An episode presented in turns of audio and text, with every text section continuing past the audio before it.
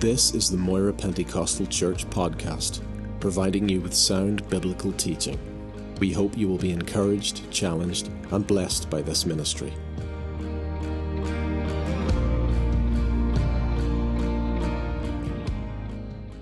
you to come with me, please, to Acts chapter 2.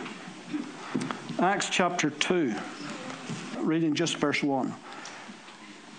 When the day of Pentecost had fully come, they were all with one accord in one place. And when the day of Pentecost had fully come, they were all with one accord in one place.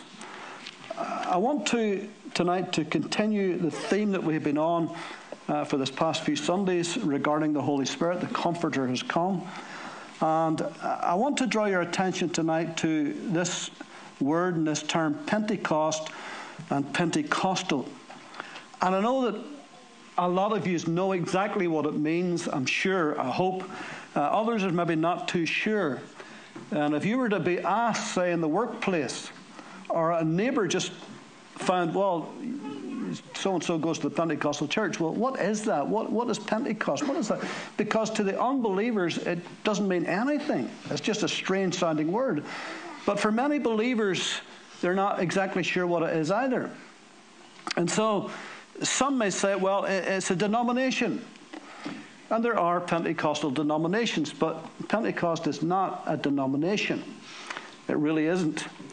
Uh, somebody else might say, or you might say, well, it's, it's, it's churches that, that they sing for a long time and they sing loud and they put up their hands and they speak in tongues. Uh, or other of you may say, well, it's, it's an emphasis that certain people and churches place on the Holy Spirit. Just the way our friends the Baptists would have an emphasis on water baptism. Our friends the Presbyterians would have an emphasis on the presbytery, the ruling elders. Our friends the Methodists on methodology, John. Uh, uh, John Wesley. It's funny how names just go right out of your head at the most inappropriate moment.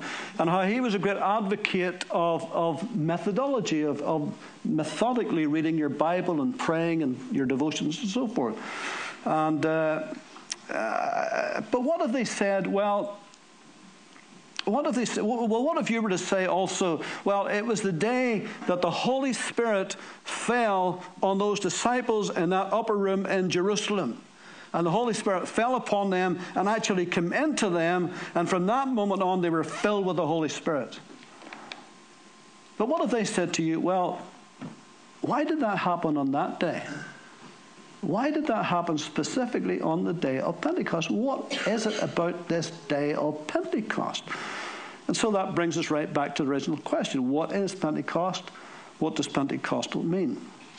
Well, in the Old Testament, God instituted all kinds of laws, rules, and regulations for the nation of Israel so that they could govern themselves fairly, righteously, and in accordance with God's holy standards.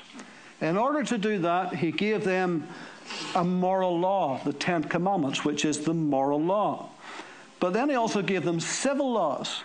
And the civil laws was so that they could work with each other, they could live beside each other, and that they could treat each other well, uh, legally and morally and ethically and all the rest of it. And any country, any nation needs civil laws. If we didn't have civil laws, we would descend into chaos and anarchy. But then he also gave them ceremonial laws. And the ceremonial laws was to order their worship because they just couldn't come any way they pleased to worship a holy God. And so there was, there was regulations and rituals and protocols that they had to go through, and there was a tabernacle, later a temple, there was a priesthood, there were sacrifices, there was animal sacrifices, there was all these things so that they could worship God in accordance to how He wanted them to worship Him. And it was to show them the holiness of God and the power and the might of God. And so they had to be very circumspect in how they worshiped God. For instance, we know that only the high priest could go into the holiest of holies and only once a year. Nobody else could do that. And if they did, it would be on pain of death if they did that. Excuse me. And you'll find much of the dealings and writings about that in Exodus and Leviticus and Deuteronomy. But then in Exodus 19 and Deuteronomy chapter 16, uh, God introduces uh, particular feasts. And these are called the seven feasts of Jehovah. And these seven feasts would take place over a period of several months in three different stages. And because the children of Israel, of course, were agricultural people at that time, particularly, then it would relate to their, to their seasons of harvest times.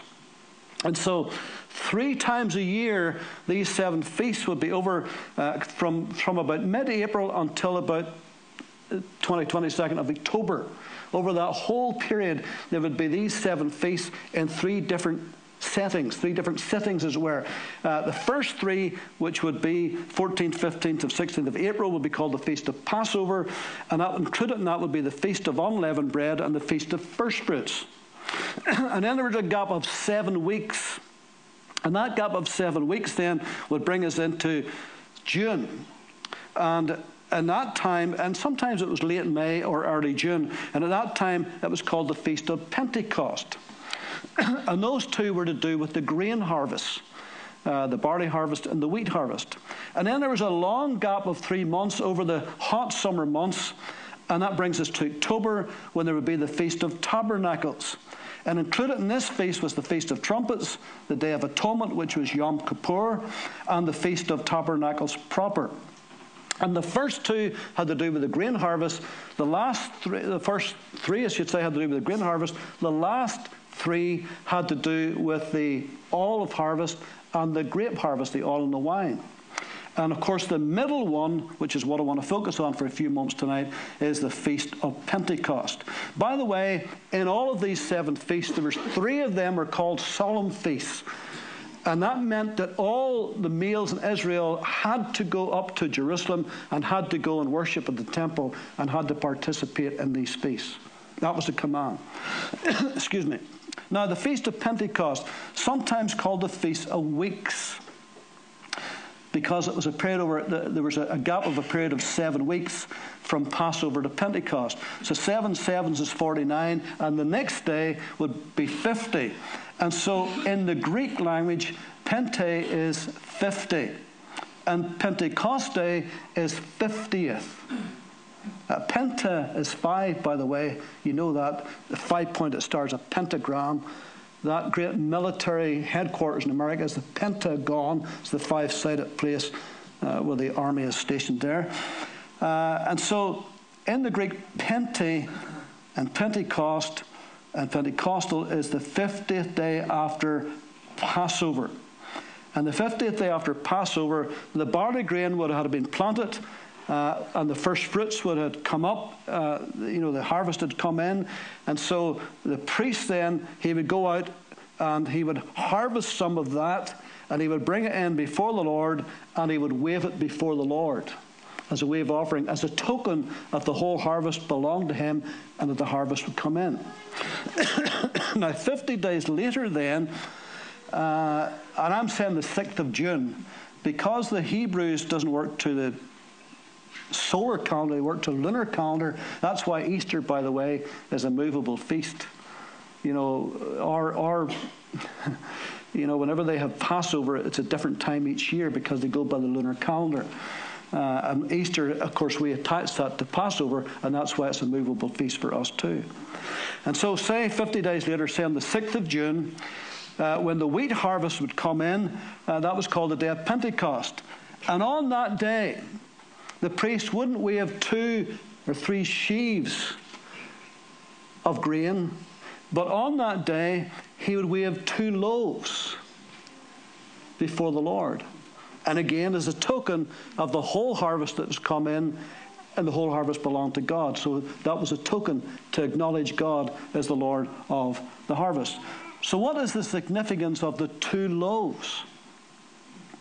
Well, during the Feast of First Fruits, the priest would go out, as I said, he would get sheaves and he'd wave them before the Lord. He would bind them together. They'd be bound together and he would wave those before the Lord. But in this particular feast, uh, the Feast of uh, Pentecost, it would be two loaves. So it wouldn't be grains bound together, it would be grains baked together. Are you still with me? These would be grains baked together. And this has a prophetic significance, which I'll show you just in a moment or two. Now, the day of Pentecost had two important meanings uh, for the Jews. First of all, it was a day to remember God's giving of the law to Moses at Mount Sinai. Fifty days after the original Passover in Egypt, remember when the lamb was slain, the blood was put in the doorposts and lintels, and the death angel passed over those who was under the blood of the lamb? Well, 50 days after that, they wandered in the wilderness, they come to Mount Sinai, and that's when God gives them the law. So, this is a reminder of the law to rejoice that God had given them a law, uh, which was tremendous, the law given to Moses.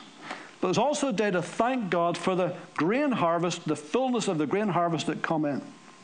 Now, imagine it's seen in Jerusalem some 1,500 years after those original feasts were instituted way back in the Old Testament. And so these seven feasts were both historic and prophetic. Historic for them, prophetic for us.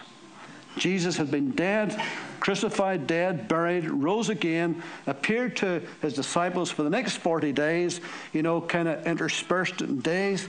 And then on the 40th day, he gathered them together and he gave them instruction before he ascended into heaven. What did he tell them? He says, To go into Jerusalem and wait in the upper room until you be endued with power from on high. Now, he never mentioned Pentecost. He didn't say exactly how long they were going to be there, other than not many days from now, he said. All right? So, how long were they there? 10 days. 40 days and 10 days is 50. When the day of Pentecost, the 50th day, had fully come, what happened? The Holy Spirit came and fell upon them in a mighty, mighty way. Can you imagine? Can you imagine and I can't say this for 100% sure, but can you imagine at the moment when that priest was waving those two loaves over in the temple? Can you imagine that that's maybe, we can't say for sure, maybe that was the exact moment whenever the Holy Ghost fell upon them. And it came as a mighty rushing wind. Well, that must have been a shock to the whole city because all of those are worshippers over in the temple. And you remember there'd be hundreds of thousands of people all praising God, all praying out loud. And the priests, the silver trumpets would be blown. There'd be such a, a whole rejoicing over in the temple. And suddenly, suddenly, this mighty sound from heaven came like a mighty tornado and it would stop them in their tracks. It was louder than what they were playing and saying. It would stop them in their tracks, and they wonder, what is this? What is this noise? And they would look around and they would look up and they'd wonder what's happening. And then they would follow the sound and they would rush over to the sound where the upper room was, where the disciples were. And, and perhaps, we don't know, but perhaps maybe they've seen little bits of fire. And they, what is this? What's happening? What's going on here? And then Peter comes out. And Peter tells them, This is that which is spoken by the prophet Joel. Hallelujah. This is the Holy Spirit. And he's come. And he's come upon us. And he fell upon them. And Peter went out, as you know, and he preached to them. And 3,000 get saved at that very moment. And then later, 5,000. And then later, all Jerusalem was filled with their doctrine. And suddenly there's a great, powerful revival going on in Jerusalem, all because the Holy Spirit filled. And that harvest time for the church had happened. It was harvest time for the church. And it's still harvest time. And in nations all over the world, the harvest is still coming in. Now, you wouldn't think it in Western Europe. But if you go to all our nations, you'll see there's a great harvest. Christianity is still the biggest, fastest growing religion in the world today. Still. And the harvest is still coming in. Now, those 120 in the upper room, they were grains that were bound together. They were bound together with a common cause. All of them had known the Lord. All of them, many of them had walked personally with the Lord, but all of them had known the Lord. There was a common call in their life. They had a common encounter with Christ. They all knew him as Lord and Savior. But now that the Holy Spirit came upon them, they weren't just bound together, they were baked together. They had become one Hallelujah. in Christ. And you see, we as believers in the family of God today, we're not just bound together in a common cause, although we have a common cause, but we're baked together. We are supernaturally, mystically one in Christ. That's what the Bible teaches. And so that's what was happening on the day of Pentecost. Something of the supernatural power of God fell upon them, and it meant that they were baked together as one body in Christ. So the two loaves now became one loaf, as it were. No, I got ahead of myself. I'll tell you about that second loaf in a minute or two. Because the other loaf is important. So, what about the two loaves?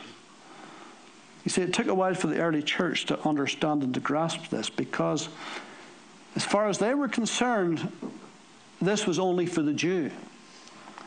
It was wonderful news, it was a great gospel, but it was only for the Jews.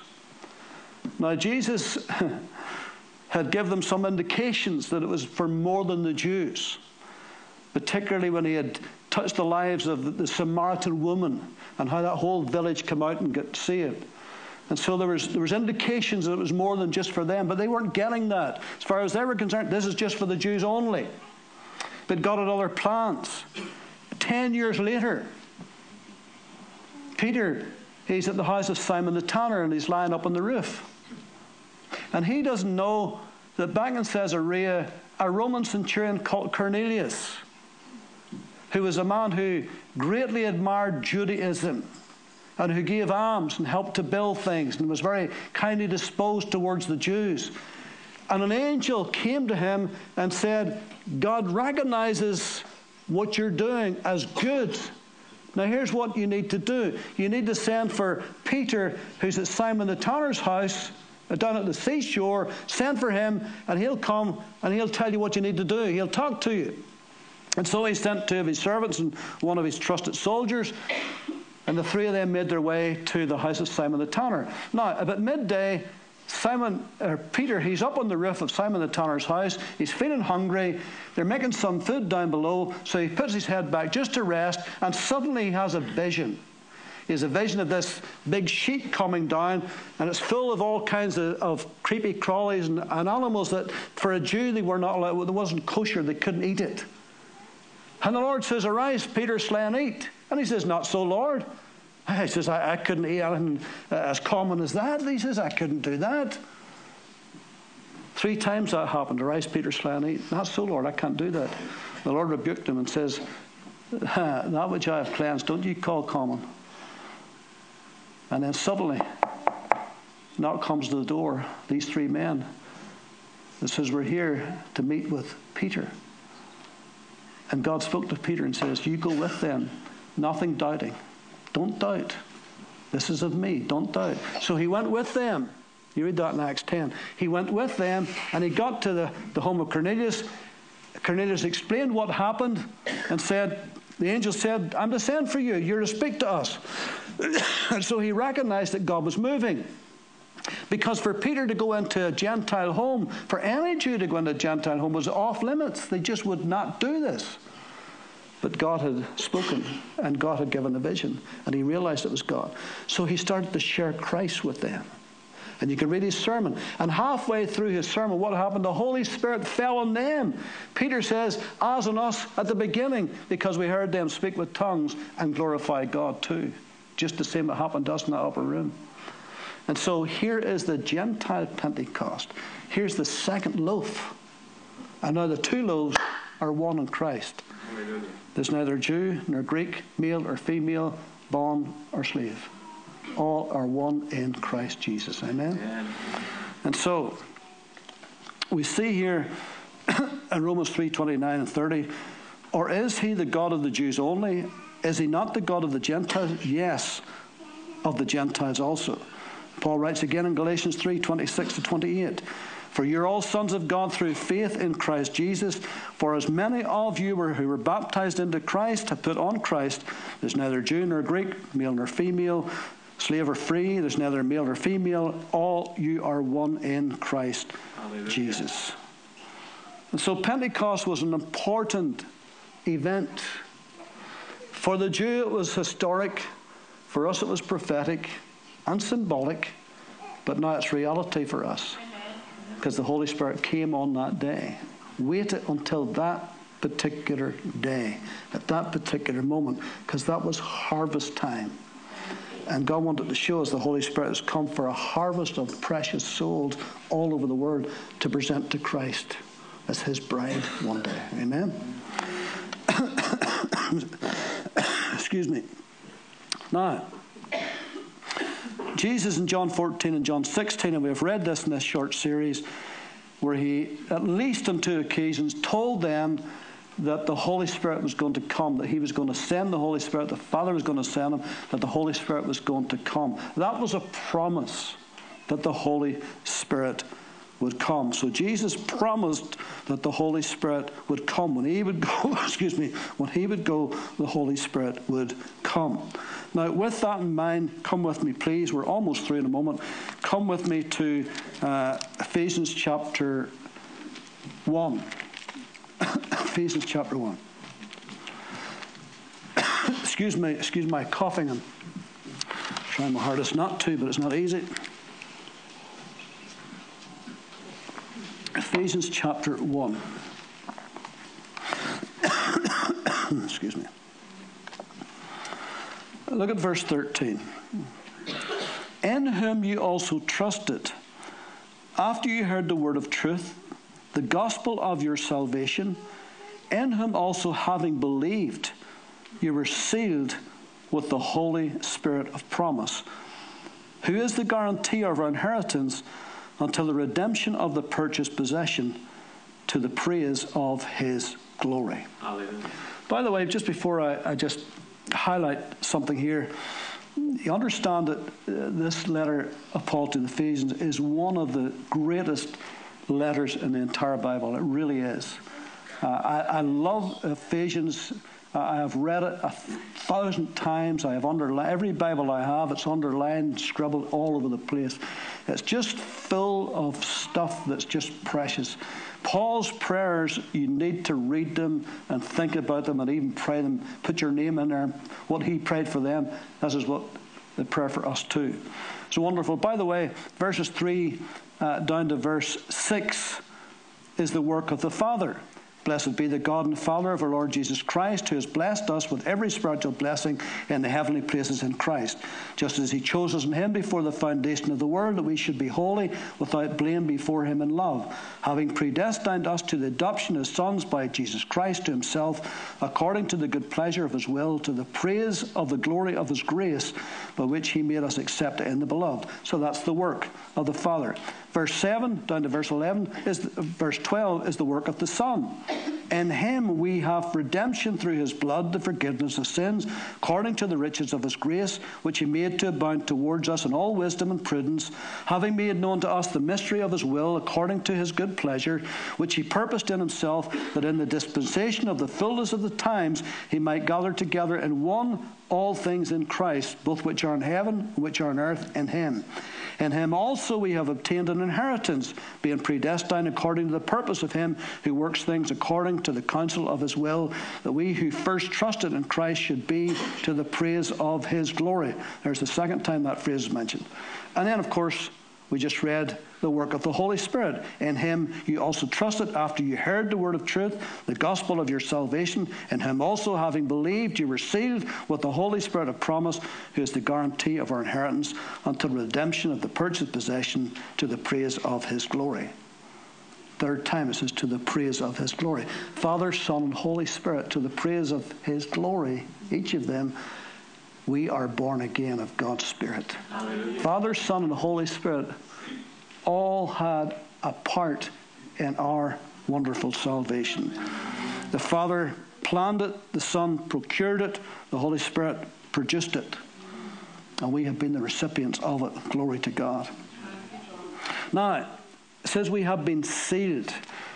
Paul's audience and Peter's audience too would fully understand what sealed meant. In everyday life, if you went to the market and you went to purchase some things, or you maybe put a down payment in something and you had to come back for it, you sealed it. And that sealed, it could be tied some way, or it could be maybe sealing wax where you put your signet ring, your identification on it, so they would know that's yours, that's for you, you're coming back for that, it's sealed, it belongs to you, you're coming back for that. That's what the seal is. Now, God has sealed us Hallelujah. with His Holy Spirit. And that's the guarantee that He's coming back for us, that Christ is coming back for us. In fact, the word guarantee is arrabon. Arrabon means a pledge or earnest money, uh, like a down payment, if you will. If you go to do any conveyance with estate agents and properties, uh, there's earnest money that you put down. There's like a deposit, a pledge to say that you're going to fulfill that, you're going to do that.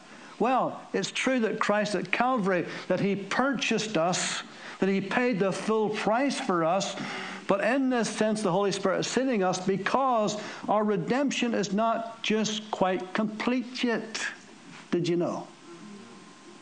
Because our body still awaits our redemption. That's what it says in Romans chapter 8, verse 23. If you care to remind yourself about that. For we know that the whole, verse 22, we know that the whole creation groans and labors with birth pangs together until now. Not only that, but we also have the first fruits of the Spirit. We ourselves groan within ourselves, eagerly awaiting for the adoption, the redemption of our bodies. You see, our bodies are weak, and as we get older, they get weaker, and we take sick. And we get colds and flus and serious illnesses. We do all of that there. We physically have not the energy levels we have when we're 20, whenever you're 70. Because why? Because decay has set in. Because our bodies are decaying. And one day they'll go into the dust.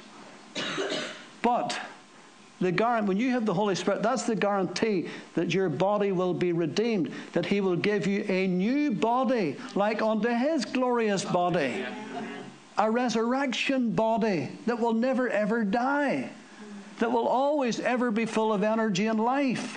Whenever Lazarus died and Jesus resurrected him, at some point in life, we don't know when, he died again physically.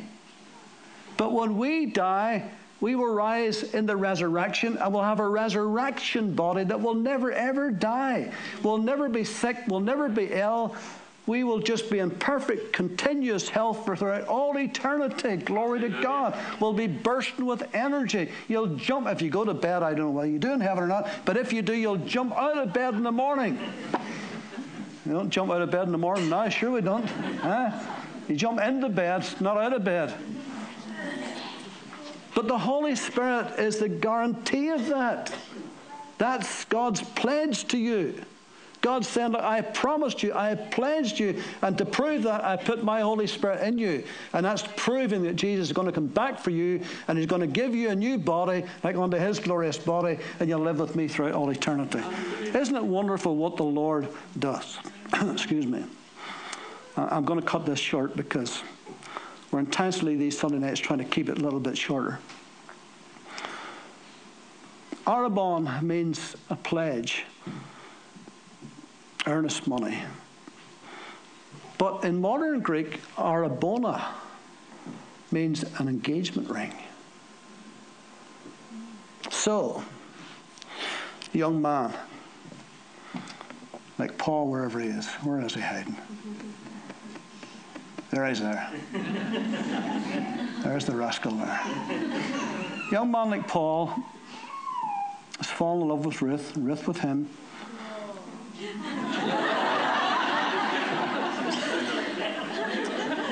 and at some point, both of them realized this is a real thing. I found her. I found him. This is the person I want to spend the rest of my life together with. And everybody says, ah. And so he probably, I don't know, I'm hope I'm don't put my foot in it here. he probably did the gentlemanly thing and went to John Francis and said, Can I have your daughter's hand in marriage? He did that? Oh, good, actually, I'm glad. and then produced the engagement ring. And what that engagement ring is saying, what he sent to Ruth is Ruth, this is a promise of greater things to come. This is my pledge to you that I will marry you and we'll have greater days. We'll have a whole future together. Will be lovely and wonderful. Oh, yes, we'll have our words now and again, but everybody does. But apart from that, it's wonderful. And so that engagement ring signifies that, that there's more to come, there's better to come, there's greater to come. And the Holy Spirit in our lives is, is kind of like that engagement ring. God said, listen, no matter how good things are here right now, there's more to come, there's better to come, there's greater to come. The best is ahead of you. Your best day is not now. Your best days are ever going to be in the future. No matter how good your best day is right now on this earth, it will pale in insignificance to what it's going to be in the future. And the Holy Spirit is the guarantee of that. Hallelujah. That's the promise of God, it's the guarantee. So the believer cannot lose. We can't lose. Everything's going to be better for us. All eternity will be better than we could ever imagine. Can you imagine the moment when you'll set eyes on the Lord Jesus Christ? Can you imagine that? Can you imagine the moment you'll enter into the gates of heaven? John, uh, writing in Revelation, he, he, he, could only write in the language of appearance because he'd never seen anything like it. There was, there was nothing to describe the gold he saw. He says it's, it's like transparent gold in the streets. He couldn't describe it. He was almost dumbfounded to try to describe this. The Apostle Paul, when he was caught up into the third heaven, he says, I couldn't even tell you about it. It'd be unlawful for me to tell you. So, what did they see? All of that is ahead for us, and more than we could ever, ever imagine. Glory to God. And the Holy Spirit is the guarantee that all of that is ahead of you. Glory to God. And so the day of Pentecost changed everything. Everything had changed from that day onwards. And now we have free entrance into the very presence of Almighty God. Glory to God. And now we are filled with the third person of the divine Godhead lives inside of us. Your bodies are the temples of the Holy Spirit, the Bible says. And best of all, one day we'll have a whole new body to be able to contain all the glory that God's going to put on us and, and give to us in, in, the, in the glory. And we'll see Christ in all of his effulgent glory. We're going to see him face to face. Glory to God. Let's pray. Excuse me. Lord, we thank you for your Holy Spirit. We thank you, Lord, as we saw these past few weeks that you promised you would not leave us comfortless. You wouldn't leave us like orphans without fathers and mothers, but you would be our Father. That the Holy Spirit would be our guide. That the Holy Spirit would be the one who would infill us and give us strength and give us power to live this Christian life you, and to be the sons and daughters of Almighty God Hallelujah. that we're meant to be. So we give you thanks tonight for your goodness and your grace. We thank you for your spirit residing. And we thank you that as we go on in our Christian life, that our understanding of the Holy Spirit's ministry will increase and that we'll be able to begin to grasp just how wonderful He is and how gracious you are to give Him to us to lead us and guide us in this earthly life. And so we praise you and we give you thanks in Jesus' name. Amen.